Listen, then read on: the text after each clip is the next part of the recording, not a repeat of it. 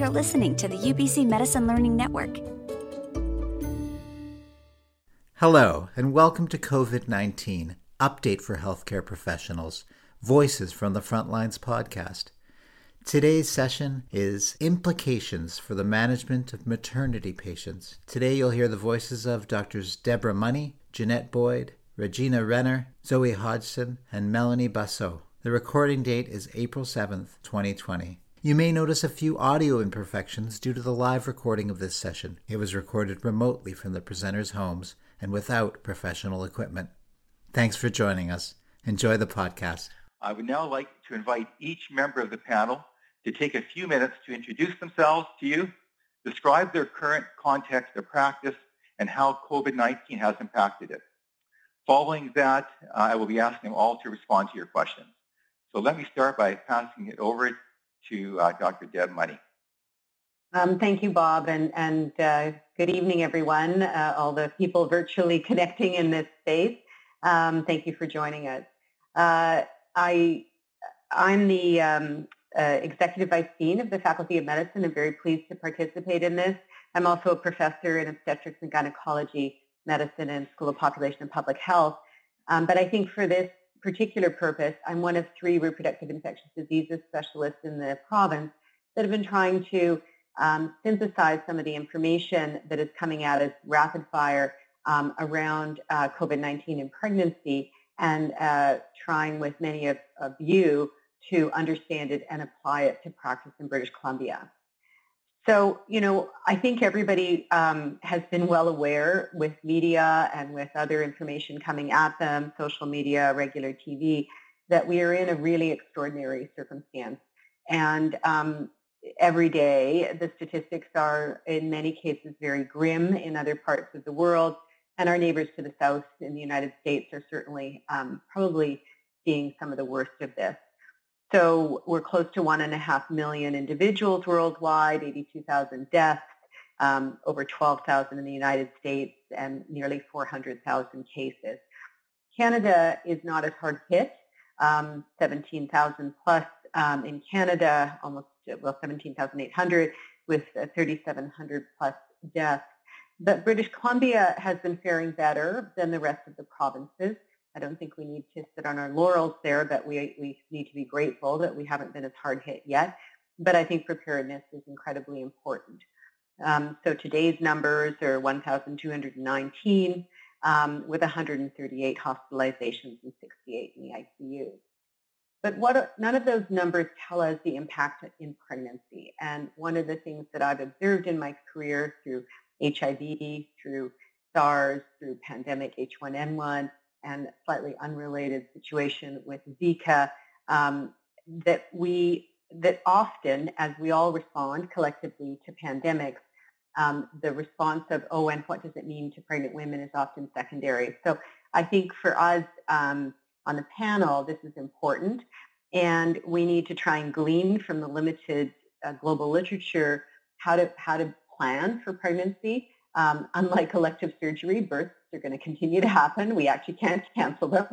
Um, and uh, so we need to figure out how to, how to do this and the best way to make sure that women and their infants who are um, not infected with COVID-19 but are in this pandemic are well uh, uh, treated and handled. And then in particular, obviously, uh, women who may have COVID-19 and, and how do we handle those.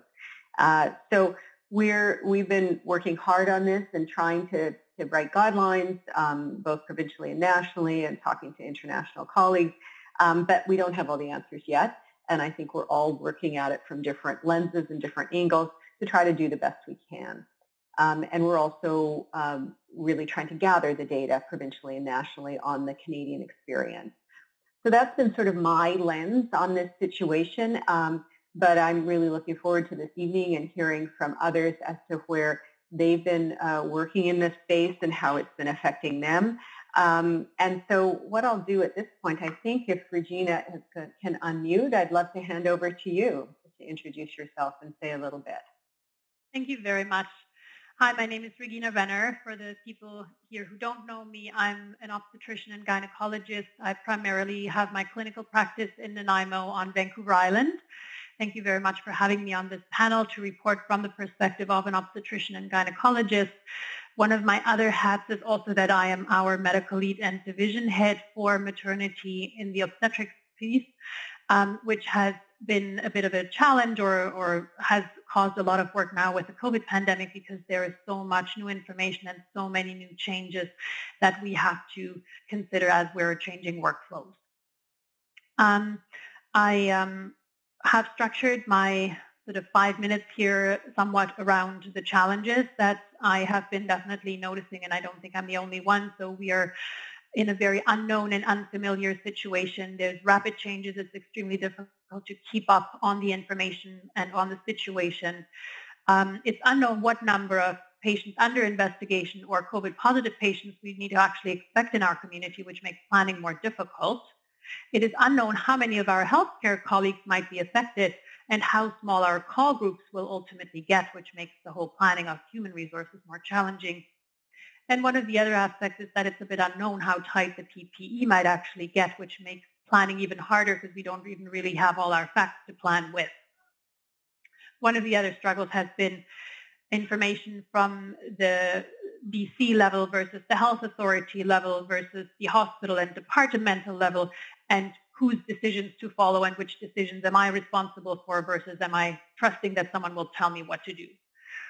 So in response, um, what we have done in on Vancouver Island, but also specifically at Nanaimo Regional General Hospital, where I work from a hospital perspective, is we work as a multidisciplinary team with nurse representation, midwife representation, anesthesia, and pediatric representation, as well as the GPs who provide obstetrics care and the OBGYNs.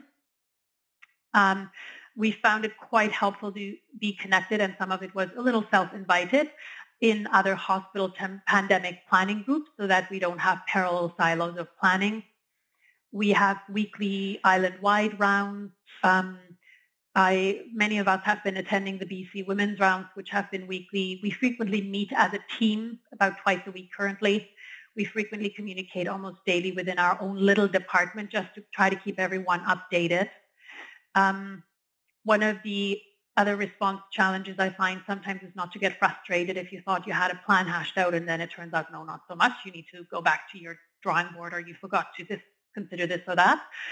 Um, and one of the things in terms of the language as we talk to each other, but also as we try to put um, our workflows into writing has been to clearly indicate which care do we recommend for healthy patients versus patients under investigation versus COVID positive patients and not to get all muddled up in between the three groups.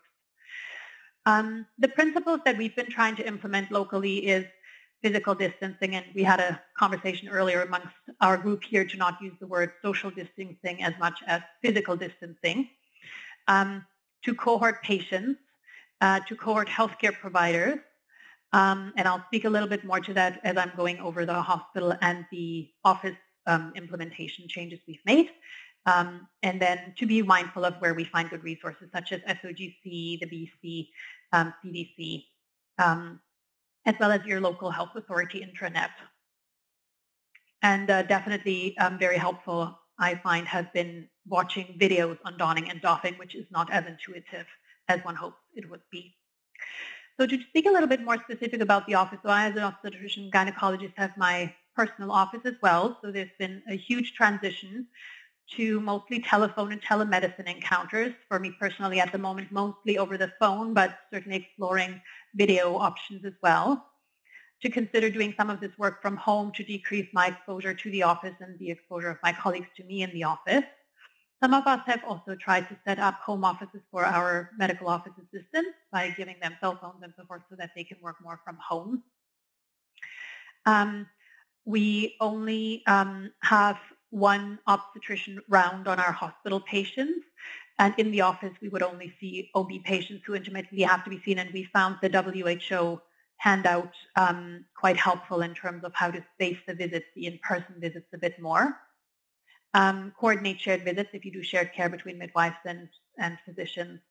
Um, and to coordinate NST diabetes clinic visits with our visits so that we again decrease the number of in-person contact points with patients. Um, there's many, many more details and if you have questions later, I'm happy to share more details with it. Um, in terms of the hospital, we've worked hard on a pandemic plan, and I would assume most of you who work in a hospital have done similar things. Um, a lot of it has been around workflows of, again, the healthy patient versus the patient under investigation or the COVID positive patient. Where on perinatal would we cohort them? Do we have nurses who we can cohort to them? Um, and do we have systems in place from a human resource perspective if we were to get short? How do we collapse our call groups to still have enough people there? And can we potentially have a physician or a midwife or a, or a GP who then would follow mostly the COVID patients? But those are still ongoing conversations we've had. We're not using Entonox anymore. We're having discussions around visitor policy, who can move where in the hospital, but also on perinatal. Um, we've done simulations which have been very helpful to identify especially the cesarean section piece of COVID positive patients and to realize how can we make these flows happen? How do we get to our COVID designated OR? Who needs to be in an N95 in the OR, including the pediatrician team, the anesthesia team, and the OBGYN team? Um, those have all been things that have been very helpful for us to identify and then modify our approaches. And this is ongoing work. So I think I'll stop here just being mindful of the time. Again, there's many, many more details we could talk about.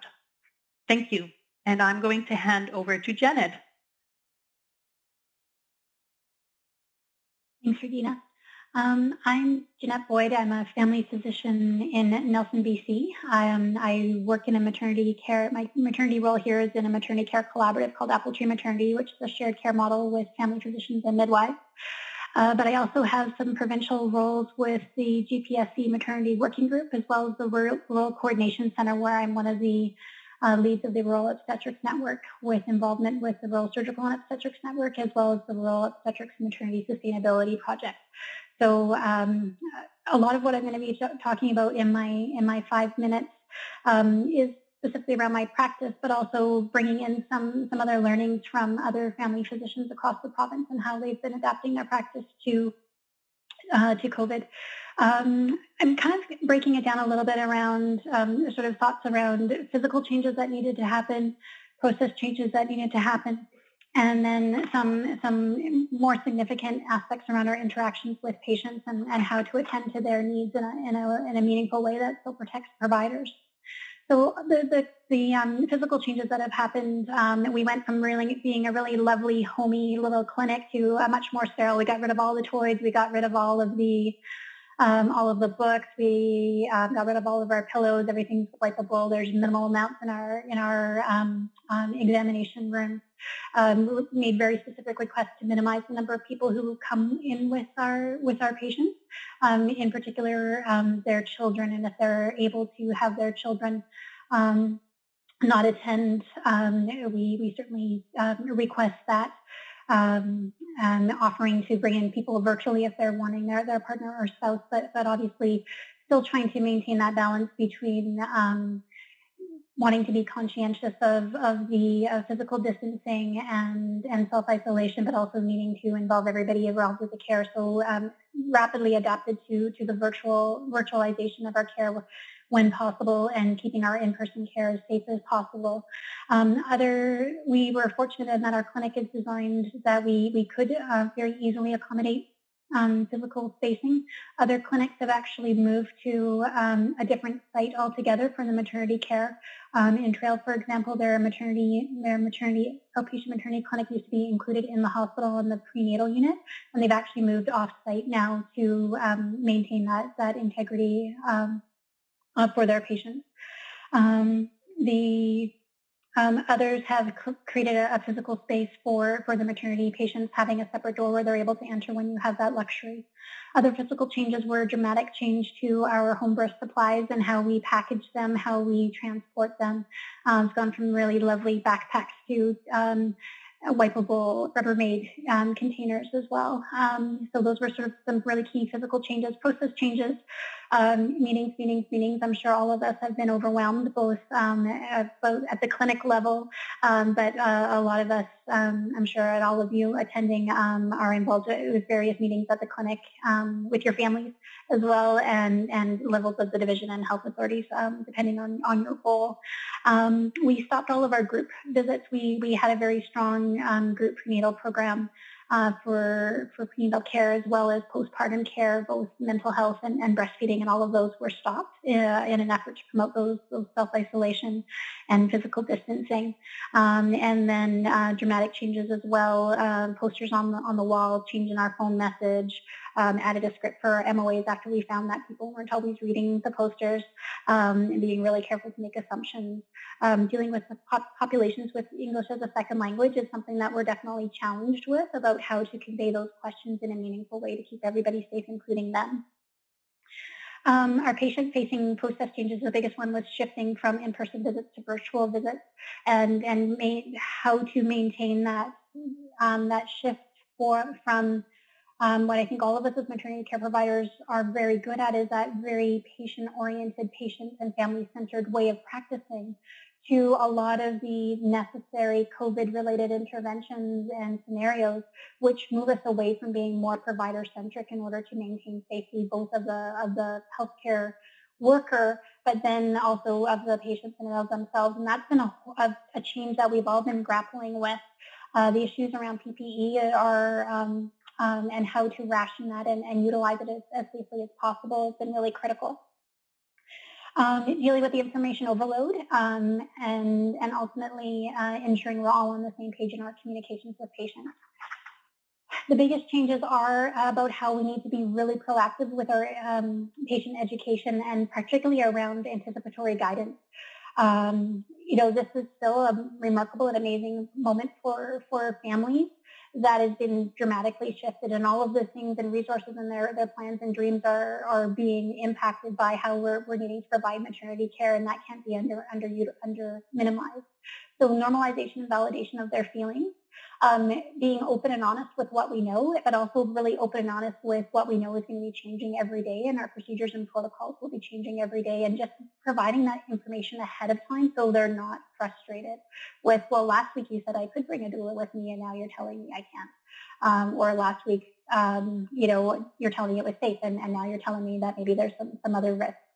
Um, we really bring it back to the patient and, and, allowing them to control what they can control. So what they can do to keep safe, what uh, reemphasizing what we're doing to keep them safe around their clinic procedures, minimizing inpatient things um, and what the hospital is, is, doing to keep them safe as well, because a lot of women are expressing fear about going into the hospital at all, and, and just reassuring them that everything is being done to minimize their, their risk there.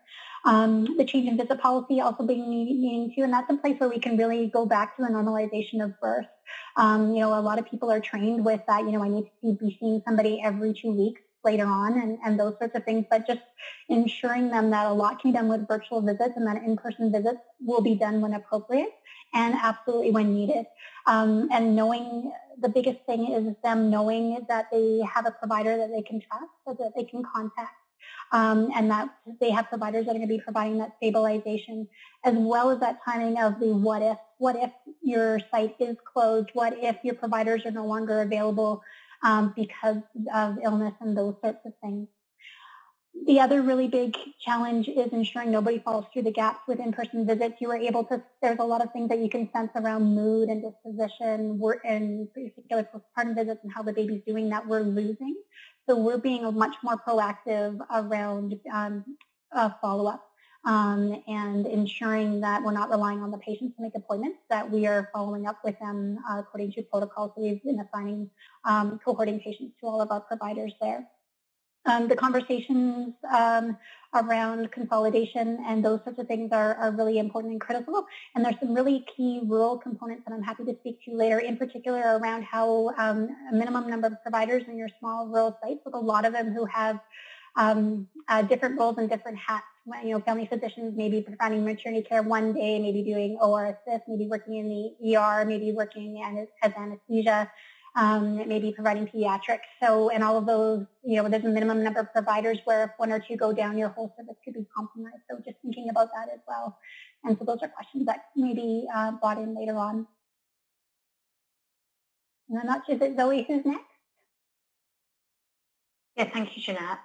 Um, so much of what I was going to say has been said by uh, Jeanette and Regina, but I will uh, try and bring a little bit of a midwifery lens to the discussion.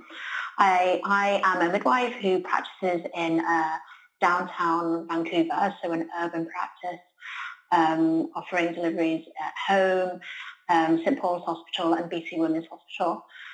Um, I just want to start by acknowledging the resilience and adaptability of my colleagues, both my midwifery colleagues and my interprofessional colleagues, and and also um, just mention that I've been blown away by uh, volunteers who stepped up um, to help make uh, personal protective equipment for particularly for the community setting. We all know about the shortage of uh, personal protective equipment, and that really impacts midwives who are um, conducted visits and births in the community. Um, so I've just been amazed. Um, the shifts that we've made to our practice are very similar to those mentioned. And I think it's been a particularly big paradigm shift for BC midwives who are used to a relational model of care where we support our clients in making informed choices about their care and have longer appointments with a small team. Um, we've needed to rethink care in this uh, pandemic and the majority of our appointments are now um, conducted by phone or virtually. Um, we have fewer and shorter in-person appointments. Again, we're following a very similar schedule to that put forward by the World Health Organization, which is a total of eight in-person visits through the course of pregnancy. And we're also greatly reducing the number of our postpartum visits um, but continuing on with our regular schedule, whether that be by phone or virtually. Um, one thing that we've done to try and uh, reduce traffic into the hospitals, and when I say we, I really mean our department heads who really stepped up to helping navigate this pandemic, is, is trying to collaborate uh, between practices or between practice teams. So whether there are multiple teams in any given midwifery practice one midwife is doing the postpartum rounds at that hospital and where there's only one team in a practice, that practice may be collaborating with another practice such that there's only one team from multiple practice seeing the postpartum clients. Um, I know that the measures to reduce traffic and the, and the degree of collaboration varies um, uh, by location in BC, and I'm just speaking to what's happening in Vancouver at the moment. Um, one thing that I think um, is reflected across the province is that there's been certainly more conversations about home birth and keeping people out of the hospital. Um, there has been a greater uptake of home birth in, in Vancouver, um, which raises issues about the shortage of personal protective equipment, um, having less control over the um, environment at home birth, and less control over the number of people, the support people at the birth, um, and the need to ask screening questions. Um, so needing to respect our boundaries as care providers while also providing the midwifery care and choice of birthplace setting that we all know and love as midwives. Um, again, we've, we've made measures which have already been mentioned about our administrative staff is working from home, um, we're spacing our in-person appointments in clinic and vigorously cleaning our clinic and equipment between the in-person visits, and minimizing the number of people who come to any given appointment. Um, but all to say is that I think what we're doing in BC, and our, we're very fortunate to have an integrated um, maternity service um, with much collaboration between providers. Um, I think we are in a position where we could potentially provide um, invaluable structure and precedent to other areas where perhaps um, the um, interprofessions don't work so closely together. Um, so I think that's really all I've got to say just now, but how about I hand over to Melanie and she can kind of wrap up the introduction so far. Thank you very much. Thanks very much, Zoe. Um, uh, my name is Melanie Basso. I'm senior, one of two senior practice leaders here at uh, BC Women's Hospital, and we're working in the maternal newborn program here. Been here many years and have lots of experience working in uh, the maternity care realm um, as a nurse. Um, I do have national experience as a leader with the Canadian Association of Perinatal and Women's Health Nurses and sit as a member on the clinical practice committee where we were bravely trying to create guidelines for COVID patients um, for nurses. um, and sharing that experience um, across the country. Um, I am the nursing representative on the Society of Obstetricians and Gynecologists of Canada Board of Directors. Um, I'm an alarm instructor, and I'm also a member of the Clinical Obstetrics Committee for SOGC as the RN representative. And I have no, no conflicts and nothing to disclose. I think in terms of my practice, I'm going to talk about it from two perspectives as nurse. Um, one as a nurse leader and then one as maternity nurses. Um, and uh, so from my practice, um, I, in my usual practice, I'm a leader in development and revision of evidence-based interprofessional obstetrics policies and guidelines and practice changes. Um, sitting on the board gives me um, insights into practice changes that are coming down and looking at our own practices here so that we can um, keep things up to date um, here at Women's Hospital. My clinical practice is we develop individualized collaborative care plans for birth for women with really complex uh, needs in their pregnancies and uh, work collaboratively with the interprofessional team in order to develop those uh, care plans. I think the biggest change in my practice since the COVID pandemic is that I used to have a myriad of different projects underway, um, lots of different uh, interprofessional groups working on um, different topics, postpartum hemorrhage, fetal health surveillance. And now, um, since this has happened, all we talk about is COVID pandemic, and all we talk about is developing the next protocol and what's changed since yesterday, and um, God forbid we're looking at something that's old because it's, um, it's probably out of date and has changed. Um, so trying to manage that information, let alone watching the news and social media and whatnot and, and talking about it all day and, um, it, you know, it really does become um, something that you have to kind of try and get away from sometimes just to uh, give yourself a little bit of a break and give yourself permission to to not always just think about this one topic that everybody needs you to be thinking about and developing resources for. I think that's one of the biggest challenges I've certainly had. And I have an amazing interprofessional team here.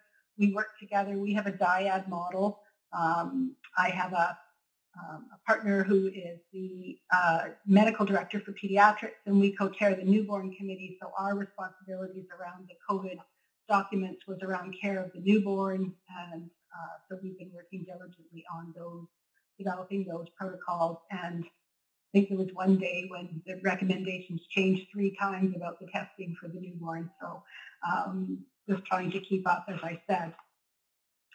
Uh, and also looking at uh, the differences, and it has been mentioned in the care for patients who are non-COVID and then the patients who are under investigation versus those who are actually positive, um, and just trying to create the streams of care for those patients and also for the providers. Um, we somebody had mentioned talking about pandemic planning. We we work in a regional uh, center. Oh, not yet, not yet. Don't change the slide yet. Sorry.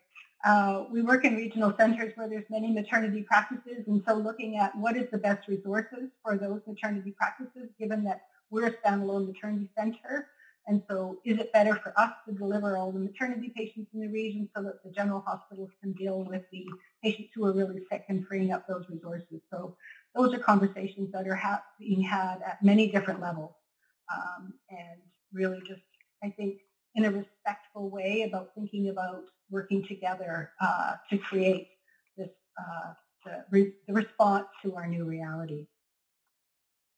Uh, in my clinical work, I instead of meeting with patients and touring them and developing a relationship, as you've talked about, now we're doing it over the phone and Skype, and um, and so that that personal connection is difficult. Um, I do feel strongly about not social distancing um, because people do need that, and especially pregnant women are anxious, and so um, we as care providers really, really need to um, acknowledge that and uh, try and make them as comfortable as we can in this uh, in this new new environment. Um, I interviewed some of my maternity nursing colleagues and asked them about what their biggest challenges were since uh, since this whole uh, pandemic started. Um, one of the things that they really lament is this first picture here is this is how you would be greeted when you came to the hospital, um, either in labor um, or with a concern for your pregnancy. You have a smiling nurse, you have uniforms on, um, you have a face. Um, you move to the second photo. So this is now what you see is um, providers in personal protective equipment with masks on, with shields on, with gloves on, with gowns on. Um, and so it's a difficult um, way to to greet somebody at the door when they look like they're in house painting or something. I mean, it, it's not a, a usual way of, of dressing at work. Um, the nurses really lament not being able to smile at the patient or have the patient see them smile. There's no facial reaction. Um, and so that's um, one of the, the losses that they felt. The other uh, change that they felt was really important is that prior to all of this, when somebody presented in our urgent care center for care, the first thing we asked them is, what brought you to the hospital today? Are you having contractions or how's the baby moving? Now we ask them if they have a fever or a cough. And, and those screening questions are the first thing that we ask people. Um, and so we have to get that established first before we can then um, get on to actually providing the care to them. So that was something that um, nurses were really struggling with. Providing labor support, um, we're expected to maintain physical distancing, but labor support is all about back rubs and being in someone's face and helping them with their labor and that kind of thing. So nurses are really uh, struggling with um, with that and no access to Entonox, which can often provide just that needed um, pain relief um, in an immediate way uh, for someone who's experiencing um, that kind of pain.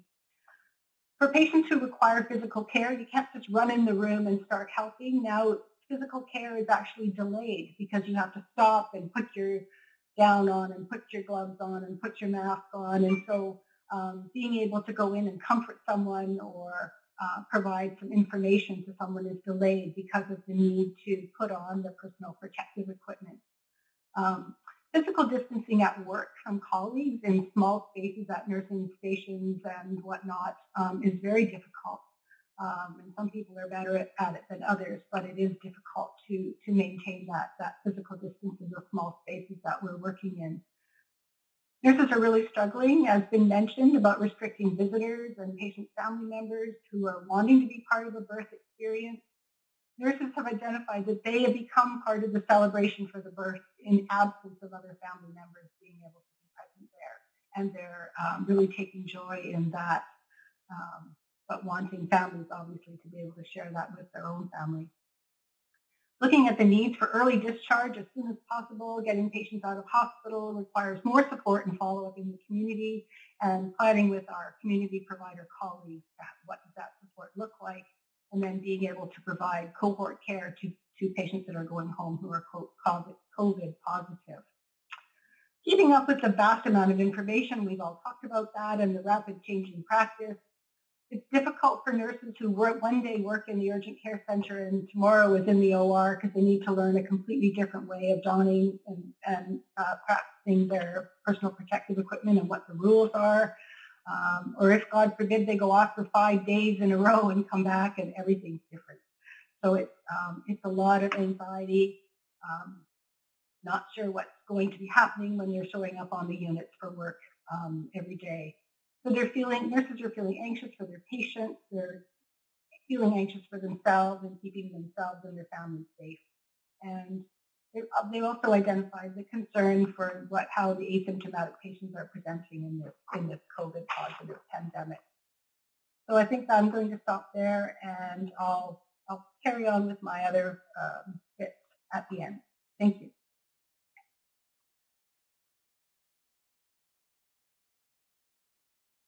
let me um, thank all of you uh, for sharing, you know, the profound impacts uh, on your different contexts of practice, and and um, you're obviously very highly informed uh, and and thoughtful about all, all of that, and um, and um, so as we proceed now, we, we have many many questions that I'm hoping you'll be able, be able to answer. Uh, from our audience. Um, so the, the first one uh, is, is COVID during pregnancy associated with fetal abnormality or pregnancy loss? Deb, would you like to take that or decide who sure, would take it? Sure, ha- happy to take it. And, and we may need to figure out how we all put our hands up for answering here. But, you know, um, uh, we don't have any data at all, although it's limited, to suggest that the coronavirus um, crosses the placenta and therefore um, there doesn't appear to be any evidence that it causes fetal malformations.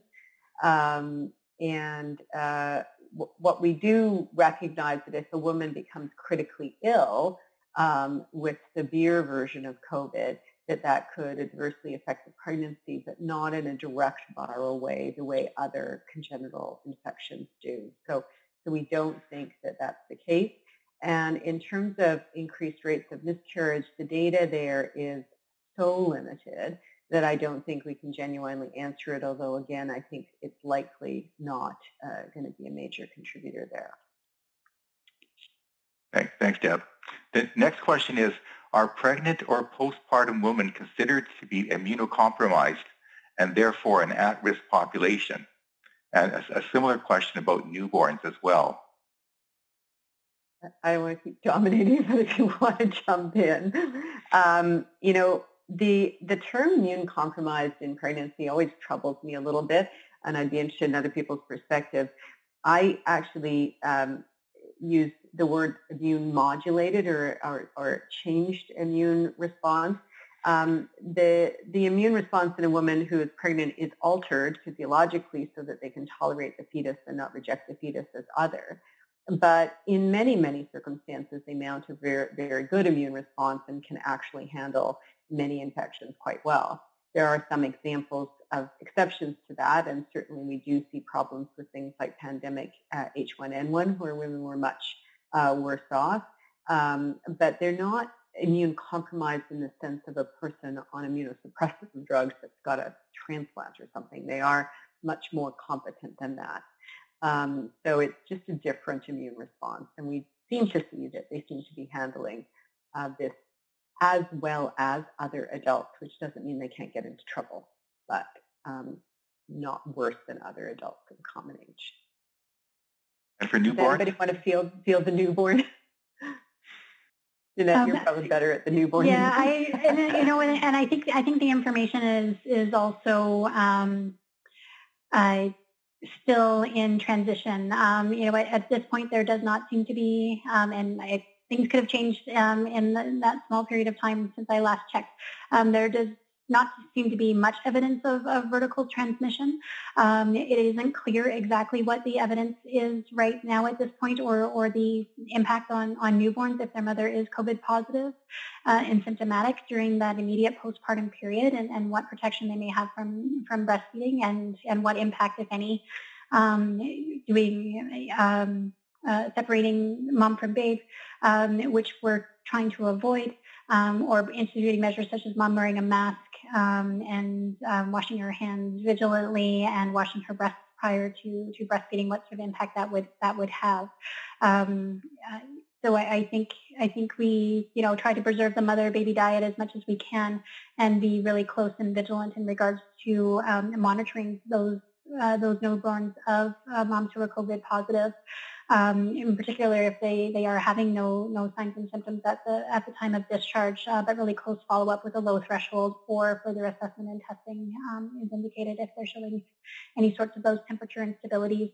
Um, there's a really good website on the BC CDC um, does have um, a good um, one pager on signs and symptoms to look for in the newborn that would rec- would be um, suggestive of, of, further assessment and, and, potential hospital admission that I would uh, suggest people go to, and I can provide those those links afterwards too. Good, thank you, Devin. We we will send those links out to everybody on who's uh, signed up for tonight, and I'll just remind everyone too that we are going to have a webinar a week this Thursday on the uh, implications for pediatrics with, with COVID-19, and we will have a neonatologist as part of that panel. And certainly we can address this question again. Thank you. Um, next question is, um, um, I think relates to, to the uh, WHO um, uh, schedule. Uh, there's some conflict about how to balance virtual visits in pregnancy with actual physical visits. Any comments on this? Maybe various members of the panel can talk about it from their perspectives. Uh, perhaps Jeanette, Jeanette and Zoe could could address that. You want to you want to start, Jeanette, since you're there? Sure, I'll, I'll, I'll start in, and I think we'll all have different perspectives. Um, my Our approach uh, as a clinic has been um, the WHO guidelines are the minimum recommended. Um, and it doesn't mean that those are what you should do. It needs to be adapted both to the patient as well as your community, as, as well as to where in the in the pandemic your community is, and if you're needing, you know, how much you're needing to preserve that. Um, I think the important thing to emphasize is if a patient if, if doing an in-person exam is going to change your management, then you should do everything you can to facilitate an in-person examination. Um, and the flip side of that is that pregnancy is something that is a totally, you know, usually is normal.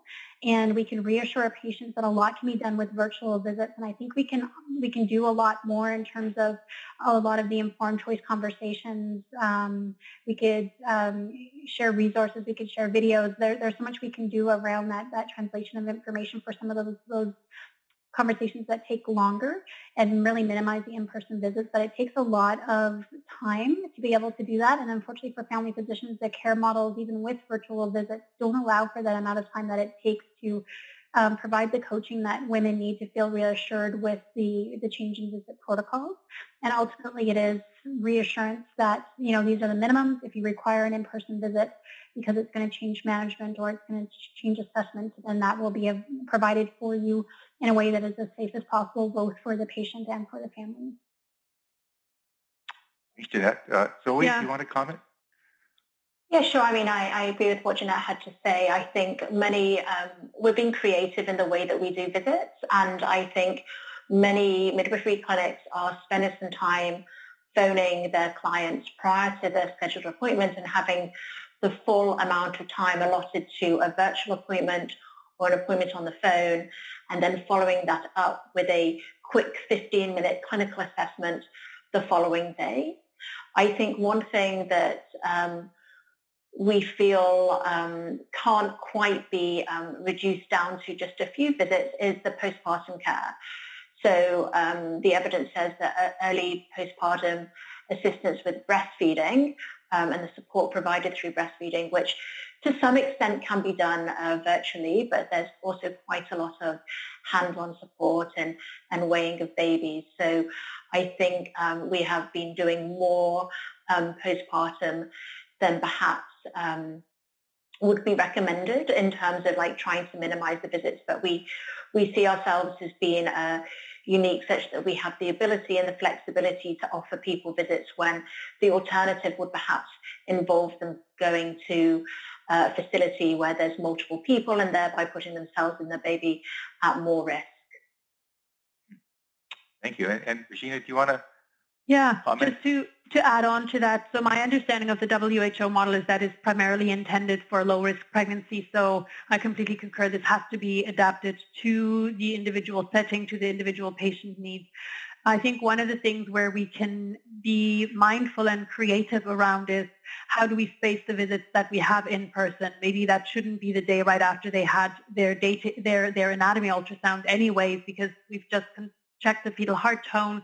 We can follow up for that visit over the phone and rather see them in person a couple of weeks later when we didn't have another mean, another way of assessing fetal heart tones or other well-being. Another way how we've become um, quite mindful is around diabetes clinic visits or non-stress tests if they were to happen, which then could take care of taking a blood pressure at the same time or asking the diabetes clinic nurse to also get heart tones so that again you limit the number of in-person contacts and can do a lot more over the phone. And same with shared care. If I have a patient in shared care between the midwife and myself, we shouldn't see the patient within a week's time. That's that's I think not not my not meaningful use then, and that takes time to organize. So you're all being yeah. very pra- practical. And sorry, go on.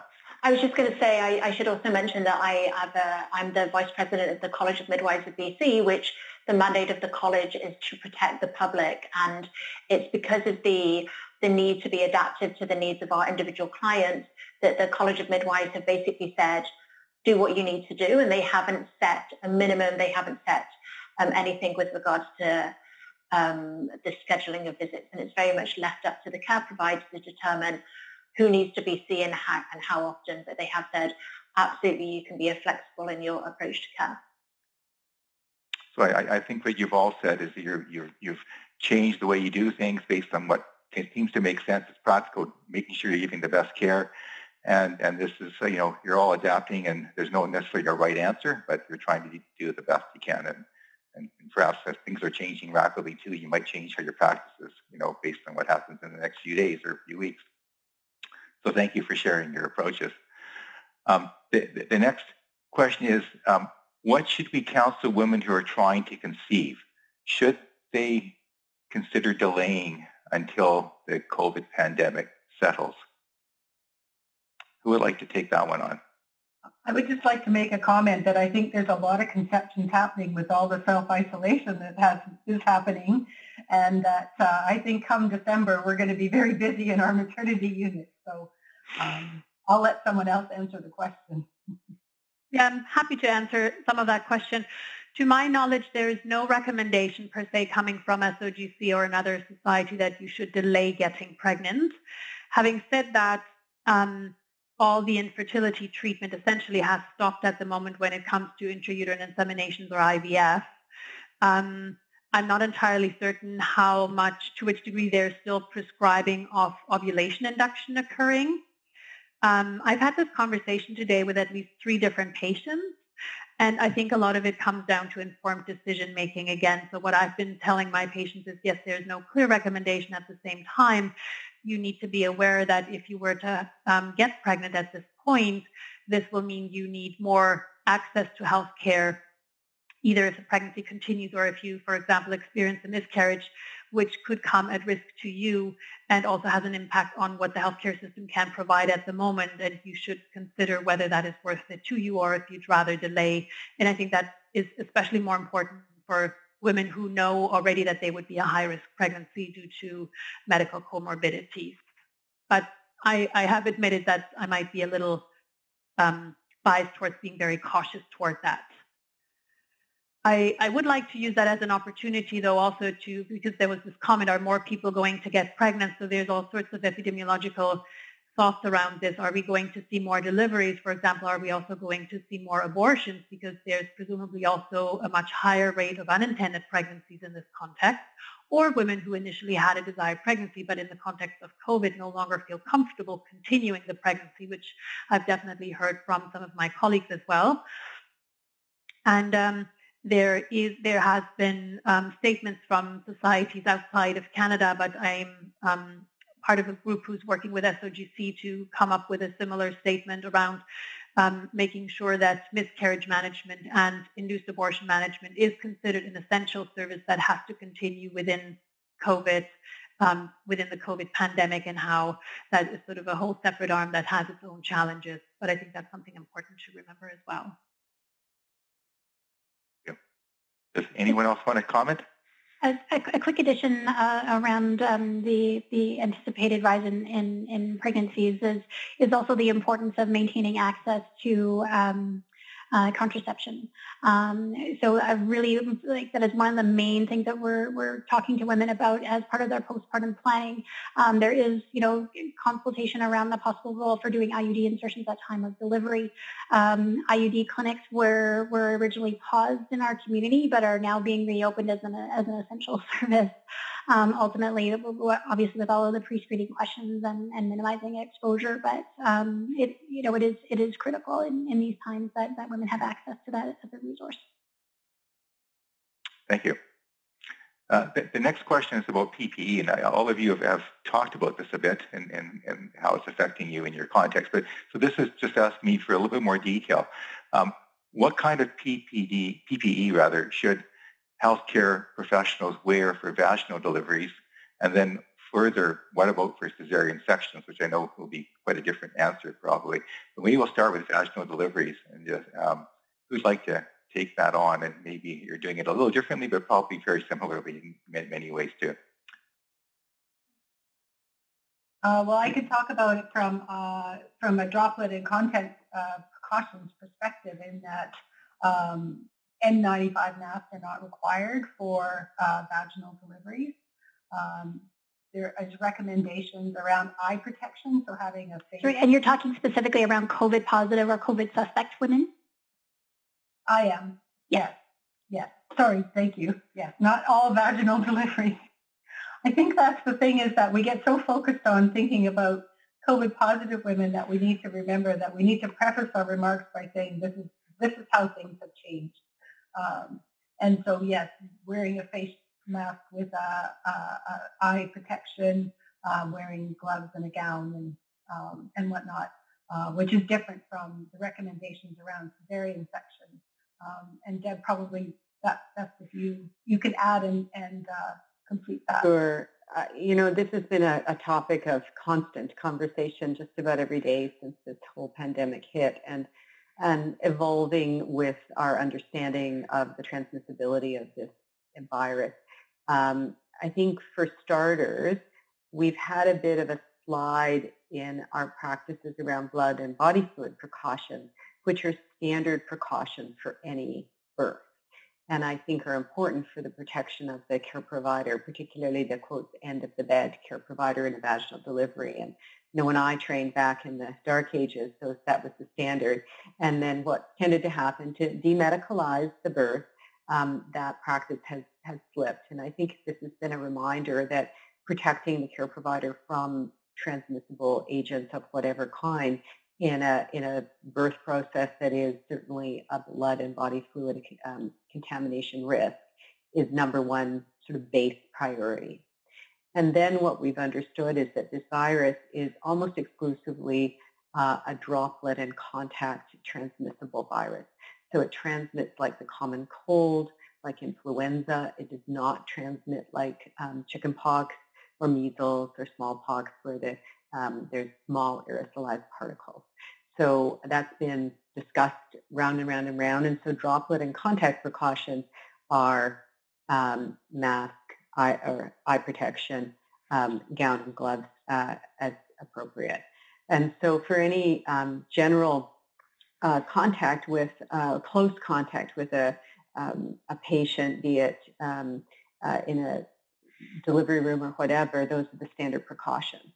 Uh, so then the question becomes in a hospital setting, do, are you able to distinguish the known COVID and COVID under um, investigation versus the uh, woman that doesn't at the moment have symptoms, but if there's high community spread, could she be pre-symptomatic?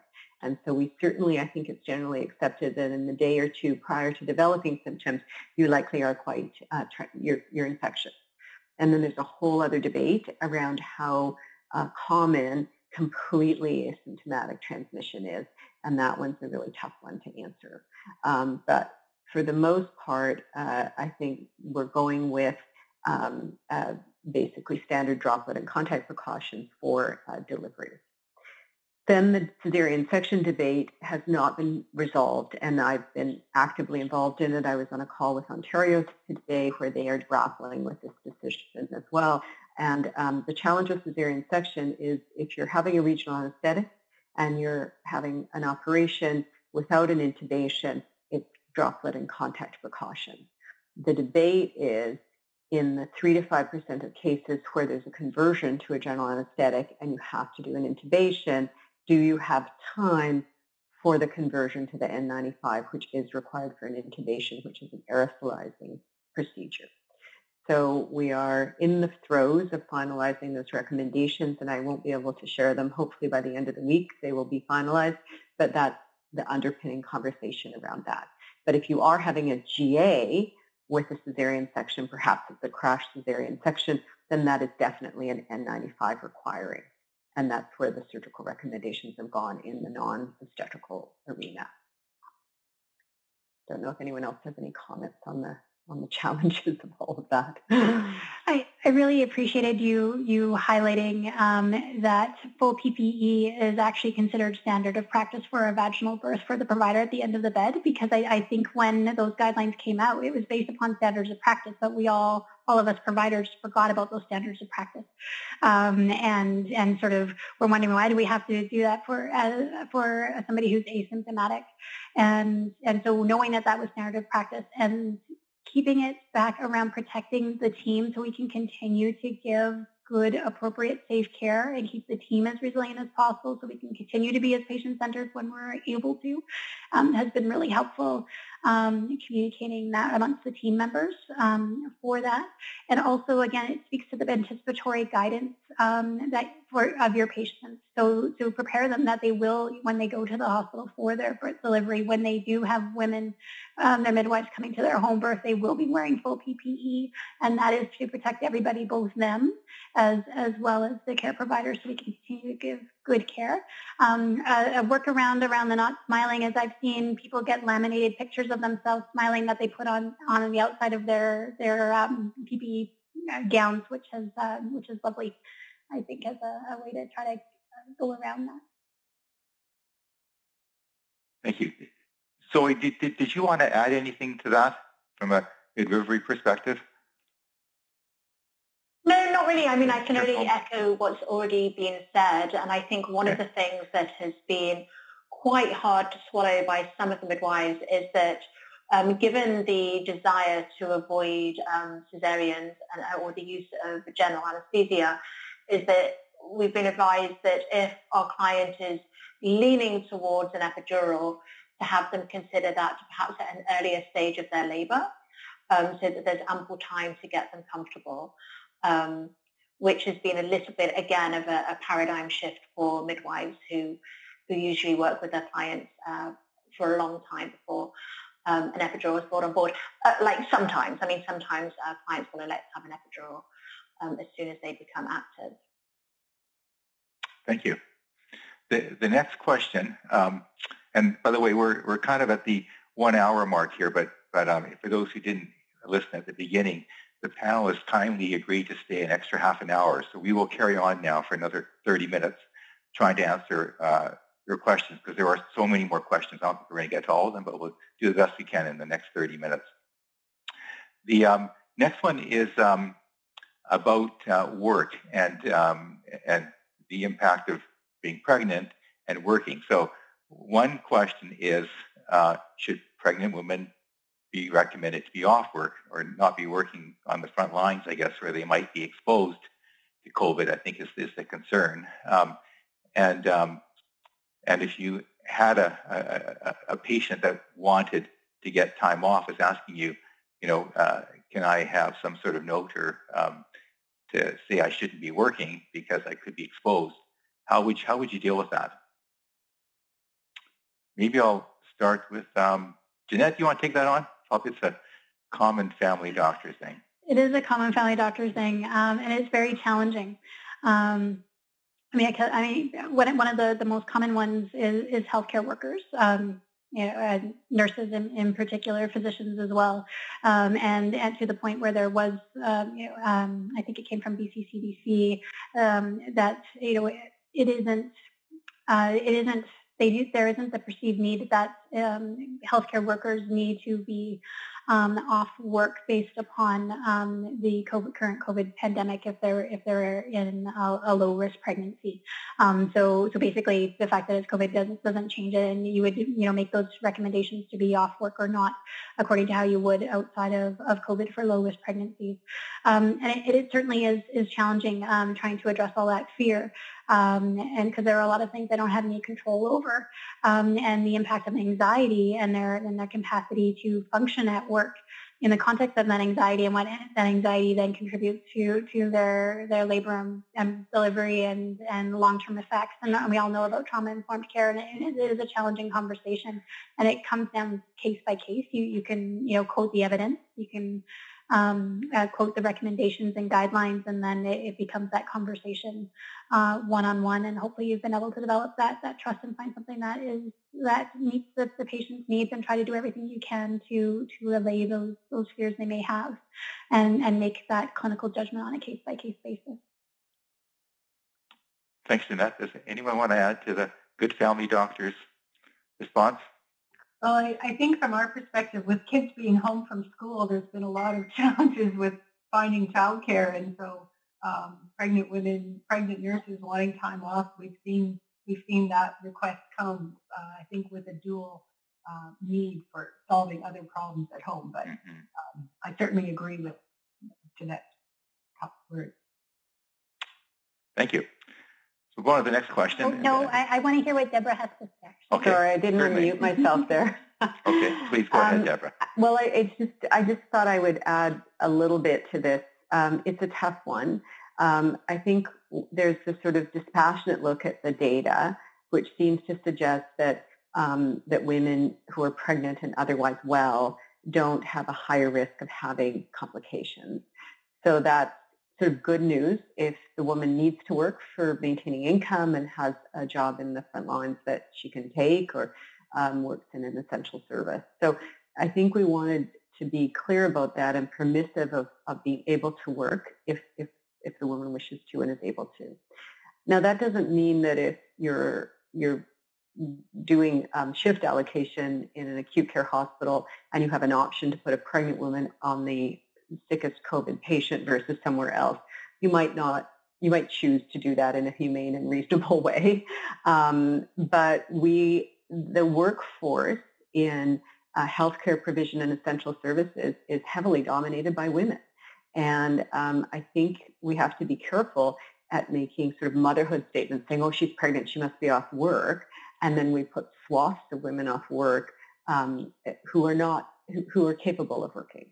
Um, that doesn't preclude the individual scenario that Jeanette's talking about where um, it's really um, traumatizing. It's really difficult for a pregnant woman to work with the anxiety of a COVID environment, and that may be a very legitimate reason for signing a, a note to have someone off, or there may be other extenuating circumstances. But it's that balance between um, trying to look at the evidence, trying to make sure it's permissive for women who can and wish to work, and then looking at, at situations where maybe it's not good for her as an individual.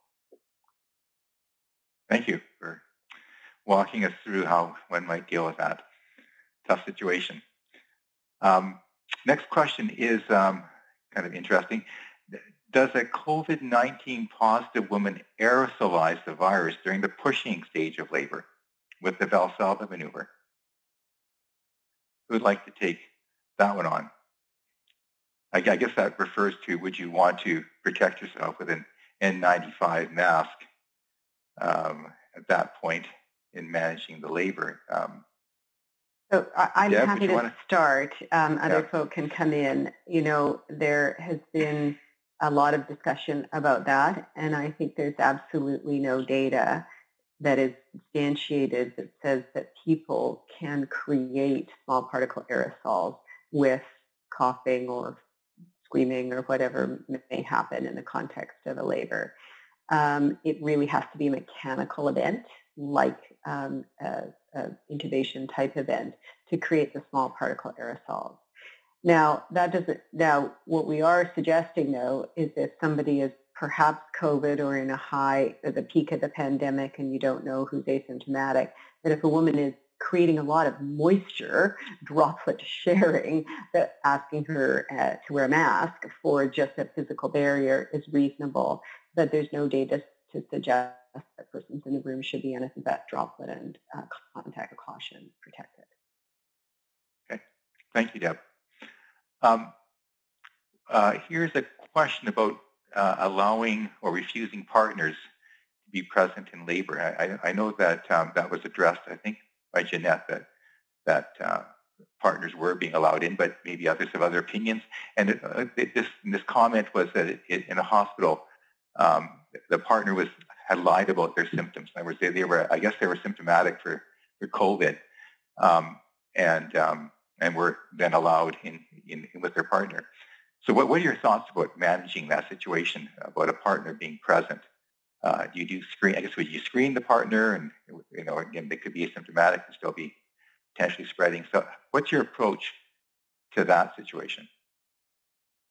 Um, well, I can start and talk about what, what we're doing. So we're screening all patients and all partners um, who are coming into the hospital. Uh, we have a two-part form. Uh, we are limiting and restricting to one uh, support person for somebody in labor that is separate from a doula. Um, we do expect, um, it's very difficult to have the one rule, um, but if the partner is symptomatic or sick, we do not really want them in the hospital. We, we would ask them to leave and go home.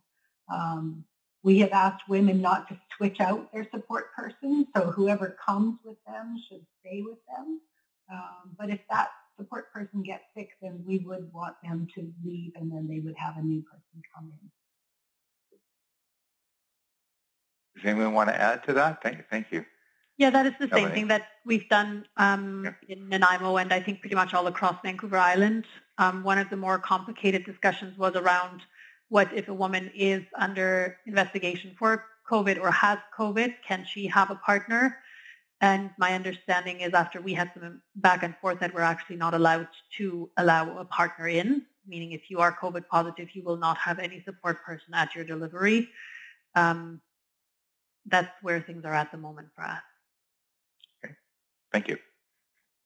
Here, here's a question, uh, something I'm not aware of. There's, there are several, uh, there's, there's one add. Go ahead. Yeah, sorry. The, the other part of that, that question was the, the fact that, that with those measures in place, which are appropriate, um, there is this risk that, that partners will lie and ultimately um, undermine the protection protective measures for healthcare providers and, and other patients within within the hospital. Um, and that then again, that is really where where that patient education comes in, the anticipatory guidance, having these conversations about why those are in place, trying to mitigate their fears around support. So I, I mean, if, I mean, like the implications of that is that the father's not going to be present for the birth of their child, and that is huge and significant. And it's important to have that broader conversation in the context of of the greater good and and ways you can you could try to mitigate that that through. It's it's never going to be the same. It's never going to encounter um, overcome that but you know that virtual virtual opportunities trying to do everything to decrease those barriers and emphasizing the importance and, and the consistent messaging as well. Um, you know acknowledging and validating is key and critical. Um, oh, some health authorities do have that that really clear uh, protocols. And I, again, I think it can also come down to case by case. Uh, you know, certainly I think the, the symptomatic person is, is fairly fairly clear, but um, allowing another person who doesn't live with with the with a COVID positive mom or or um, a mom who's symptomatic uh, who could be a support um, might be something to consider. Um, and I also think there is a really clear role then for healthcare providers to be able to step up to provide that support in a meaningful way as well. So it is a, a very difficult and complex ethical conversation for certain that um, um I'm uh, just as, as a, an additional part of that, uh, the, the guidelines as they're being produced are being produced with that COVID safety factor being first and foremost. And with each additional iteration, those additional risk factors around the impact of not having a support person are going to be introduced and, and nuanced with each new iteration. So things ultimately will change, and I think will change as well um, as this is my, my, me as an individual as PPE perhaps hopefully becomes more available. Um, but um, those, those, broader considerations around holistic risk assessment will be considered uh, with later iterations as more information becomes available. Thank you. Um, this is a question about using an app to allow patients to check their own fetal heart rate. Um, uh, I guess I guess with their their iPhone or or or um, smartphone. Um, is that something anyone has got experience with, and how accurate they might be?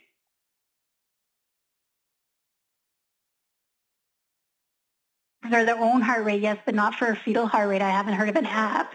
Um, I certainly their um, Dopplers are are becoming more more and more available and, and less expensive, and a lot of uh, families are even outside of COVID. We're we're choosing to to utilize that, but I haven't heard of a an app, and now I'm going to do a quick Google because that would be amazing and fascinating if that's possible. So no one else is aware of, of, an, of an app for fetal heart rate. Okay. Um, we'll have to look that one up, like you said. Um, this one uh, goes back to using uh, nitrous oxide for any patient in labor. Um, would you say there's ever ever an indication now to use it? because of the risk of the viral shedding. Again, for us at least, it has been a very general approach that there is no nitrous oxide on the floor, and partly it has to do with the fact that we think there might be asymptomatic COVID positive patients. So it's really just this additional risk for um, infection. So for us, it's a pretty clear no on a on a um, island-wide level, on a health authority level. I think it's pretty much province-wide, actually, um, it, just because of the, the inability to uh, decrease that aerosolization and the ability to clean between. So it's just not a device in this context that's safe, and it probably won't come back until we're well through this pandemic. Here's a here's a very practical question. Um, what should we counsel postpartum women, and, and obviously with their newborns, as far as physical distancing and for how long, in particular in between others in the household, such as grandparents, obviously the families want to get together. What do you counsel them in terms of approaching that? And again, those who are not in the household but may want to visit or maybe part of the family or close as grandparents or others. Well, I would say listen to Dr. Bonnie Henry's daily recommendations.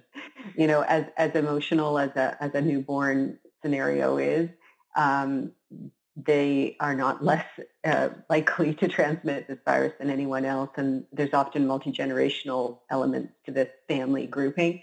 So I think I think people are going to have to take the day by day, week by week recommendation on where we're at with physical distancing. And, you know, at the moment, as I think people have heard over and over and over again, we're in a fragile time for this, and this is not the time for family gatherings. And, um, and hopefully we're doing much better as a province in terms of our ability to um, blunt the curve, uh, flatten the curve, and, uh, and we want to get out of it uh, without the experience of some really unfortunate other cities and places where it's very tragic. So um, it's, it's short-term pain for long-term gain here, I think. The, the what-if conversations are really um, effective for those conversations. Uh, you know, like chances are everything's okay. However, if you were got sick or if the baby got sick, what are those implications? And, and that often is, is uh, an effective conversation.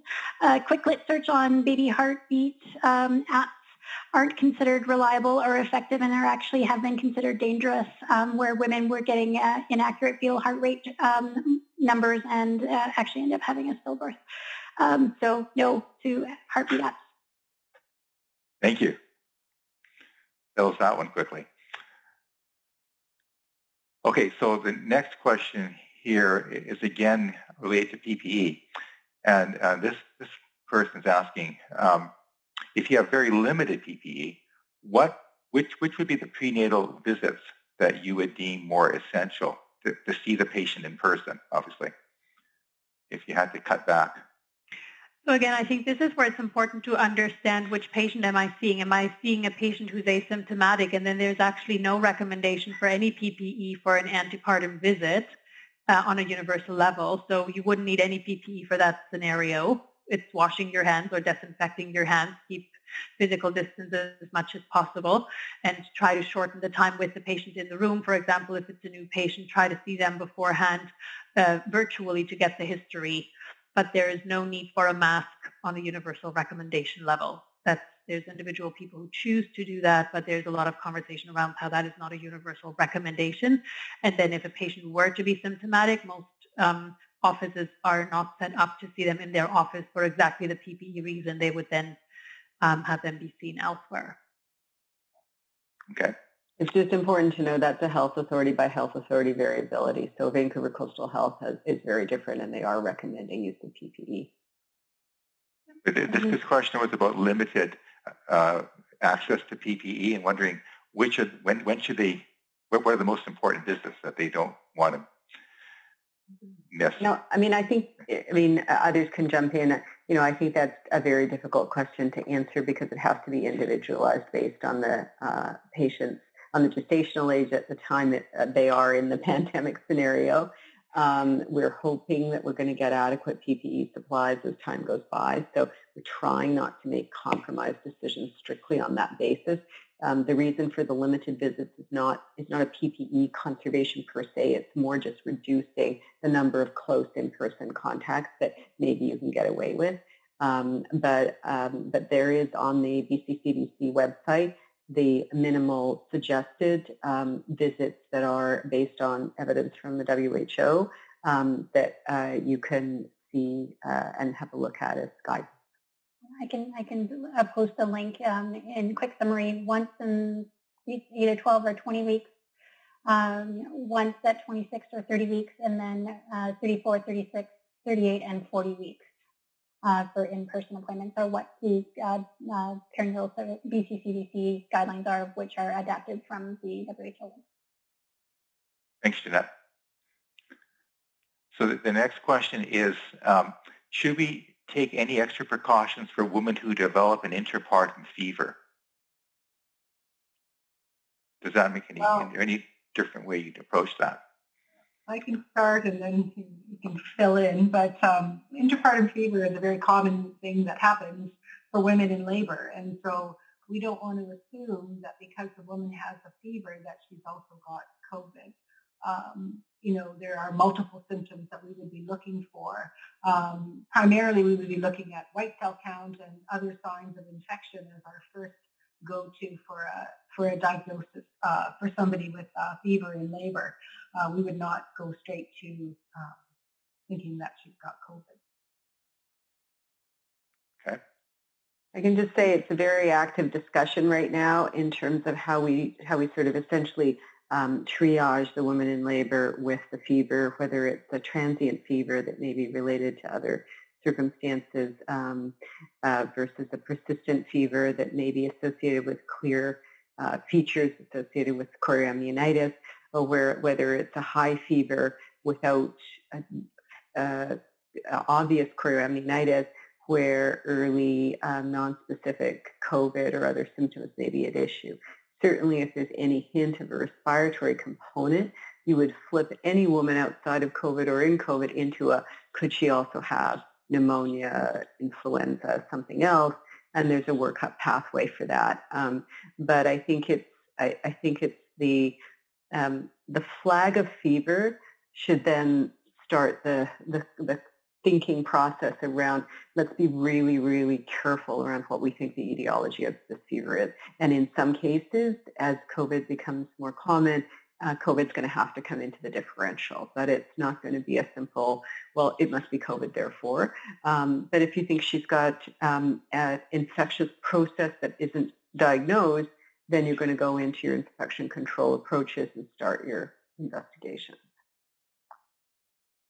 Thank you. The, here's a, a, question. I think you've sort of answered, but I'll ask it just to be sure.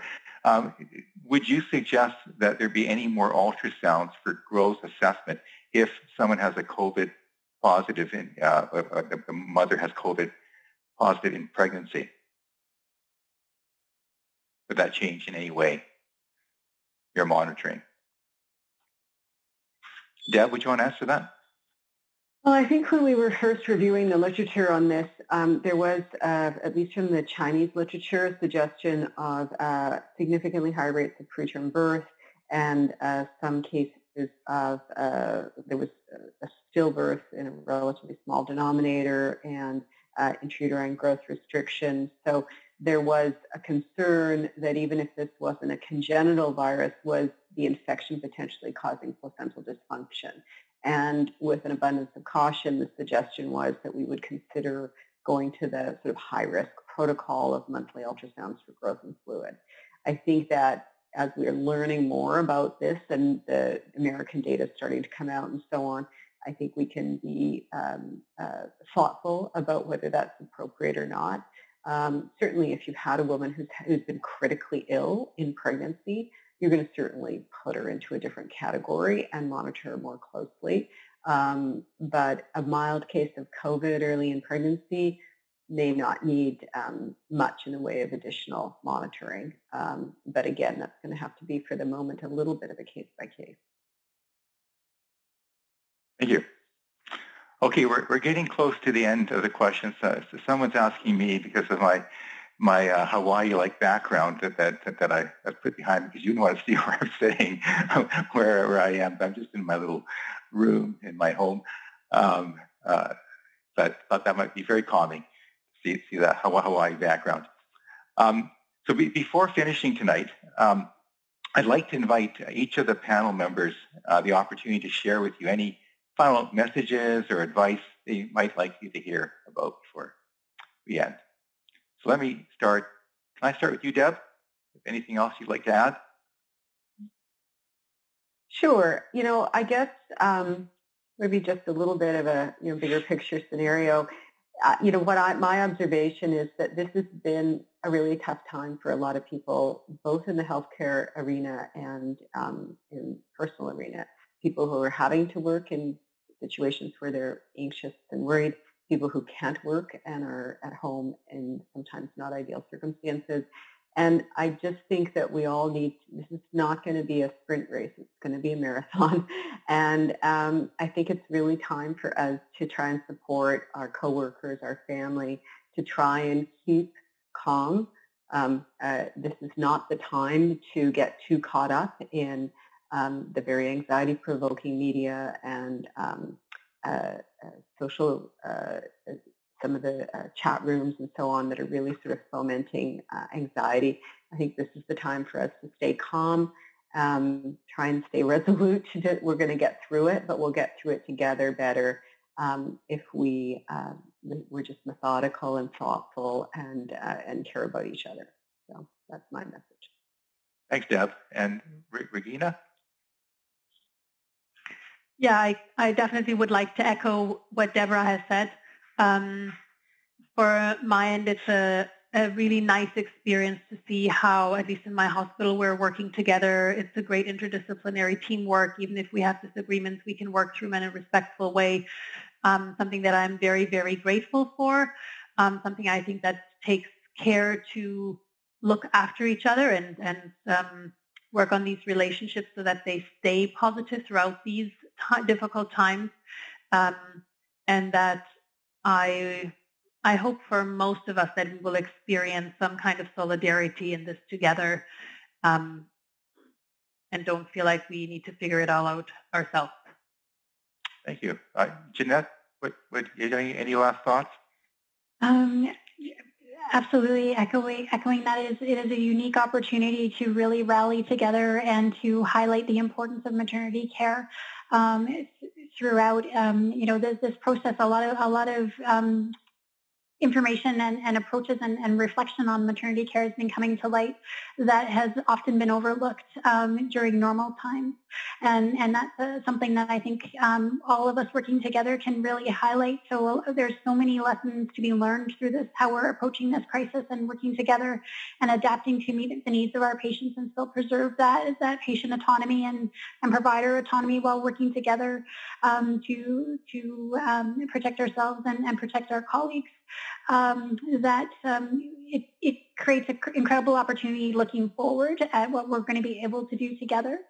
Um, so that's, that's one message is to, to stay the course and, and uh, don't forget about the patient within this. Um, and uh, just to go, also to go with the flow, um, you know, being compa- compassionate with yourself. Um, I want to um, certainly highlight how amazing and incredible the the um, the, the team um, at BC Women's is with with Deborah around answering any questions and uncertainties. There's so many gray areas. It seems like it should be black and white, but there's so much gray. And and call a friend, call call around, ask for help. I think any of us on the call are happy to answer any questions. Um, but um, there's we're learning more as we go and, and allow for, for that evolution to happen. Thank you. Um, Zoe? Yeah, I mean, I just echo um, what has already been said, and uh, certainly um, I'm sure I'm not the only one in appreciating the 7 p.m. cheer for essential healthcare workers.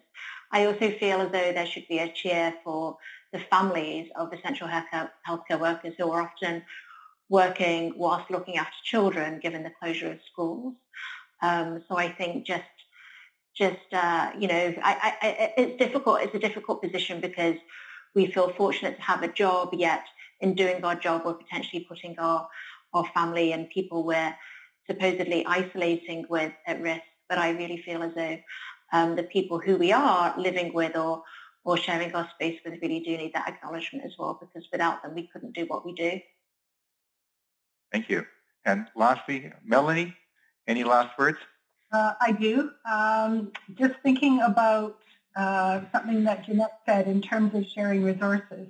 Not only do we have all of our resources on the EPOC uh, for BC Women, but SOGC has opened up their guidelines to, for people the alarm course, all of that content is now not behind a paywall. It is now free and available at charge. Um, so there's lots of resources out there. Um, we're freely sharing ours and I'm happy to answer any questions. Um, Stephanie, I have a little photo there.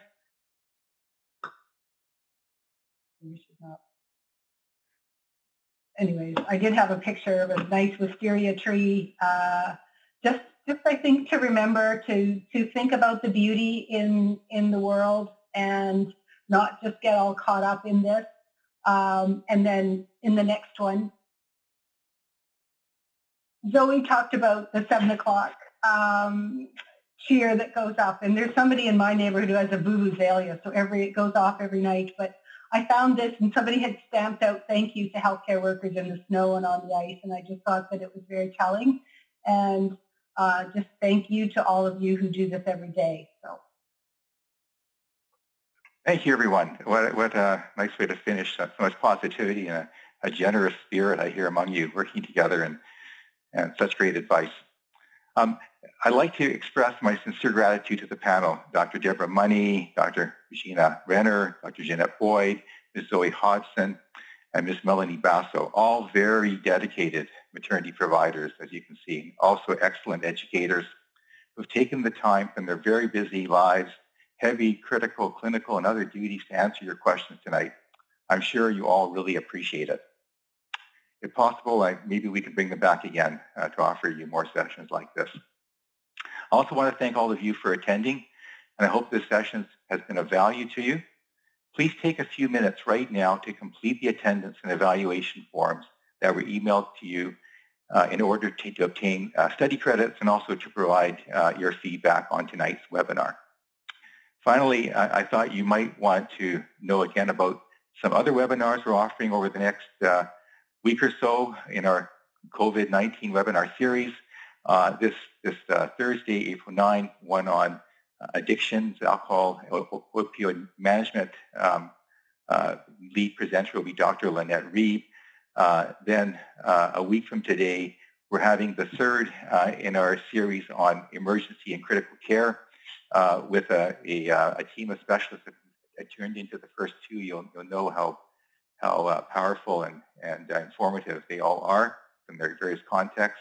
And then I mentioned earlier too, we're going to have one a week this Thursday on pediatrics um, with uh, several uh, expert panelists uh, in, in pediatrics and family practice as well. So please uh, look for look look for those if you're interested. And and uh, so thank you and good night.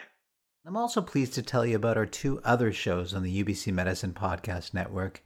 The MedMorphosis podcast was created by students for students and it's long form interviews with medical specialists about their careers, their passions, and their practice. And we hope that it's going to help med students in navigating their career and choosing a specialty. That's MedMorphosis spelled M E D. Our third show, Primary Care in a Pandemic, looks at the changes in primary care in BC during COVID 19. Doctors Morgan Price and Sarah Fletcher talk about ways primary care clinics can and are adapting to this crisis. They try to keep things real and practical so you can apply these ideas in your practices. Brought to you by UBC's Primary Care Innovation Support Unit, or ISU, in the Department of Family Practice. Thanks for joining us, and please tune in for the rest of our episodes. This has been a presentation of the UBC Medicine Learning Network.